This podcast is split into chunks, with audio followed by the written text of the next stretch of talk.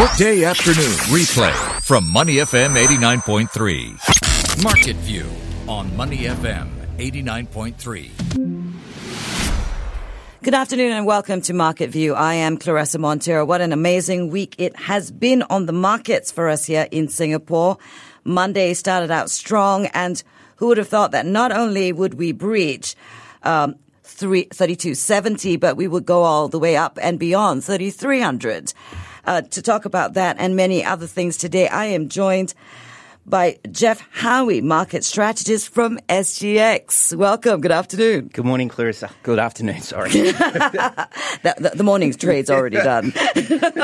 but what an amazing week, right? Yeah, it has been. Uh, this time last week, uh, the STI was trading around, well, ended last week at 32.13. Mm. This morning, we're trading around 33.30, mm. some 120 points difference. Most of the gains occurred on the Monday and the Tuesday. Right. Uh, it was basically seeing some type of synchronized uh, recovery in some of the purchasing manufacturing indices, which typically get released sure. very early in, in the week. Mm-hmm. We also had our uh, flash number for the Urban Redevelopment Authority's uh, property price index. Right. And of course, uh, we're ongoing watching global politics, global trade talks, and sure. so forth in the background. Okay.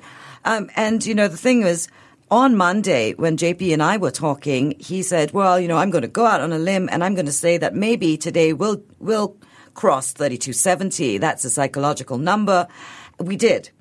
And then it kept going up. Was this a surprise to you? Well, it, it, possibly not for a, a few investors. if you if you look at our strengths, our core strengths of our market are that we are really diversified in terms of the different sectors, mm-hmm. and our banks are a particularly strong cornerstone of our STI benchmark. So much so that they account for more than a third of the index weighting. And and these these three banks, remember, they they all recently reported their FY18 net profit numbers. On average, net profit was up some 19% mm hmm for the three banks from FY17. Back in FY17, it was up 11% from FY16. Mm-hmm. However, in the first quarter of this year, the uh, the three banks themselves only averaged two percent gains. Mm-hmm. So we saw a little bit of a measured response uh, from the banking sector. So these three banks, which as I said account for a large part of the STI, generated six percent gains on average 6% gains this week. Right. And that's kind of putting it more on par now with what its average five year annualized total returns are. The three of them average around 8% every mm-hmm. year for the mm-hmm. last five years. Uh, and, and as I say, it was measured because, so the banks, uh, you know, basically saw strong returns after not so strong returns in mm-hmm. the quarter. Sure. The sector, which uh, saw strong returns in the quarter of the of the first quarter of this year, was was real estate. Now, the twenty big real estate companies that make them make their way into our top fifty stocks by turnover on a day to day basis, those twenty stocks basically gained thirteen percent in total return in the first quarter of this year, and only gained around 1% this week. Right. So we, we, saw a little bit more rotation, if you will, some rotation out of maybe possibly those sectors that had performed well in the first quarter mm-hmm. and into some of those sectors that hadn't performed as competitively in the first quarter, such as the banks. Tech stocks still did uh, see some inflow. Um, there are four big tech companies that are a big part of our STI, um, a big part of our top 50 stocks by turnover. Obviously, AEM Holdings, UMS Holdings, Venture Corporation, and and Hi-P International, they've averaged around 5% gains this week, and that's coming after those 40% average gains in the first quarter. It's manufacturing as well, isn't it? Yeah, manufacturing's a, a big part of everything here as well. a very big part. We had you saw our PMI number on Monday yeah, as well. Yep, yep. 31 months of consecutive expansion for the broader manufacturing uh, index, and that that's that's important too because we've got the electronics cluster, which is still slightly in contraction area, mm-hmm. but the fact that the broad broader PMI back in 2018, when we saw the start of the decelerating growth, the concerns on global free trade, we saw that kick in. We saw the broader PMI only decline half as much as right. we saw the electronics cluster fall in 2018. So it is still uh, obviously a key important point. Okay, so for me, a question will yep. be the last few weeks the markets were a little bit sluggish. You know, it, it would move a little bit forward, it would take two steps back, mm. and and then um, this week it's it's pretty much been all guns all all ahead, right? do you think that just that, that little bit of good news that we got on Monday, that little bit of good news that we got on Wednesday, is going to carry it into next week? Well, all eyes will be on Brexit mm. next week as well. Uh, tonight we have employment data in the US. Yeah. Now, remember the US is the peripheral in the advanced economies. It's been seeing uh, accelerating growth into 2018. Mm-hmm. Most of the advanced economies saw decelerating growth. Now, uh, the Fed Reserve has really changed its tune. Um, we, we also, I'll just mention in, in obviously in Singapore, next Friday we've got the monetary policy statement by the MAS. Right. Now, when you look at when the monetary policy statement last came out from the MAS, expectations for a December 2019 rate hike in the US were above 90%. Sure. Now it's done an about face mm-hmm. and the expectations are less than 10%. Right. So they, the, the more dovish outlook in the, uh, in the interest rates in the US has had a uh, remarkable effect uh, in the markets in, in the year to date. Mm. And the uh, employment number will be so important because the last month we saw a little bit of an acceleration in wage growth. Mm-hmm. Yeah, basically, it was up 0.4% year on year to 3.4%. Right. So that was basically seen as, oh, okay, it's possibly an aberration like we saw back in January 2018. Mm-hmm. However, if it comes in higher than expectations, it will be suggesting that the inflation outlook is not perhaps as muted as the Fed Reserve currently think it is in the US. Okay. As far as investors are concerned, what should they be looking at for the next week? Well, uh, going into next week, I, I, I would uh, be looking at what's moved this week, you know, and in the context well, the of how it moved. Suspects the usual suspects very well. The banks did yeah. well this week, and and some of the ones that you were talking about, like Hi-P. Um, yeah, yeah, do you exactly. think those will continue to uh, to do well? Well, it's it's kind of like um, it, it depends.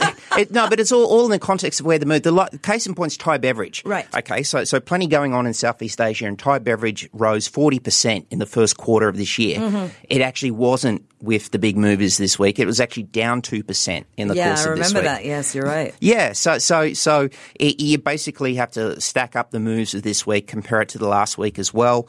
Um, there's also the, the U.S. China trade talks. Uh, there's there's also a little bit more chatter now, especially with President Xi coming out this morning. Mm-hmm. Um, that yeah, will it be is looking a little bit more positive on that front. Yeah, it is, and of course the region is going to be really important too with the Singapore Malaysia um, summit or retreat, I should call it, mm-hmm. uh, in in the earlier part of the week where we look at some of the transportation issues between Singapore and Malaysia. And uh, obviously, we've seen some pretty big moves this week in our market in terms of some of the structural development in line with the urbanisation, um, especially the, the, with the announcement on the resorts mm-hmm. midweek.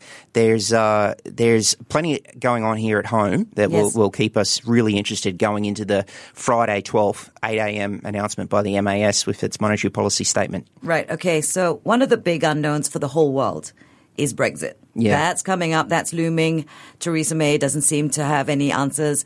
Um, collectively, the British Parliament doesn't seem to have any answers. But for for investors, for people who are looking at the markets, who are looking at how maybe even their automobile stocks are, might perform mm. with changes, how, do you have any insights? Well, we, we all know markets really don't like uncertainty. Mm. But the fact is that in the new geopolitical climate that we have in the world, these new paradigms per There's se. There's a lot of uncertainty. It goes through right down to the 11th hour. Mm. We, it's negotiation right through to the end. Everyone tries to get in the right side of the deal. It's almost like um, leaders now don't see global growth as inclu- totally inclusive. It's al- almost mutually exclusive. So they, uh, the negotiations will continue. I, I think uh, anything that resembles resembles a plan or uni- unified approach from the UK with mm-hmm. agreement with uh, Europe would obviously be seen as a positive.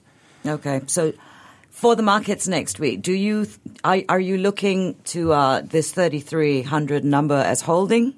Well, we've seen we've seen we've seen this number a number of times. This mm-hmm. this you know the three three three three, if you yeah, will. Yeah, yeah, yeah. yeah. It it, it, it, uh, it, it does pop up here and there. Uh, a lot to go a lot to go through.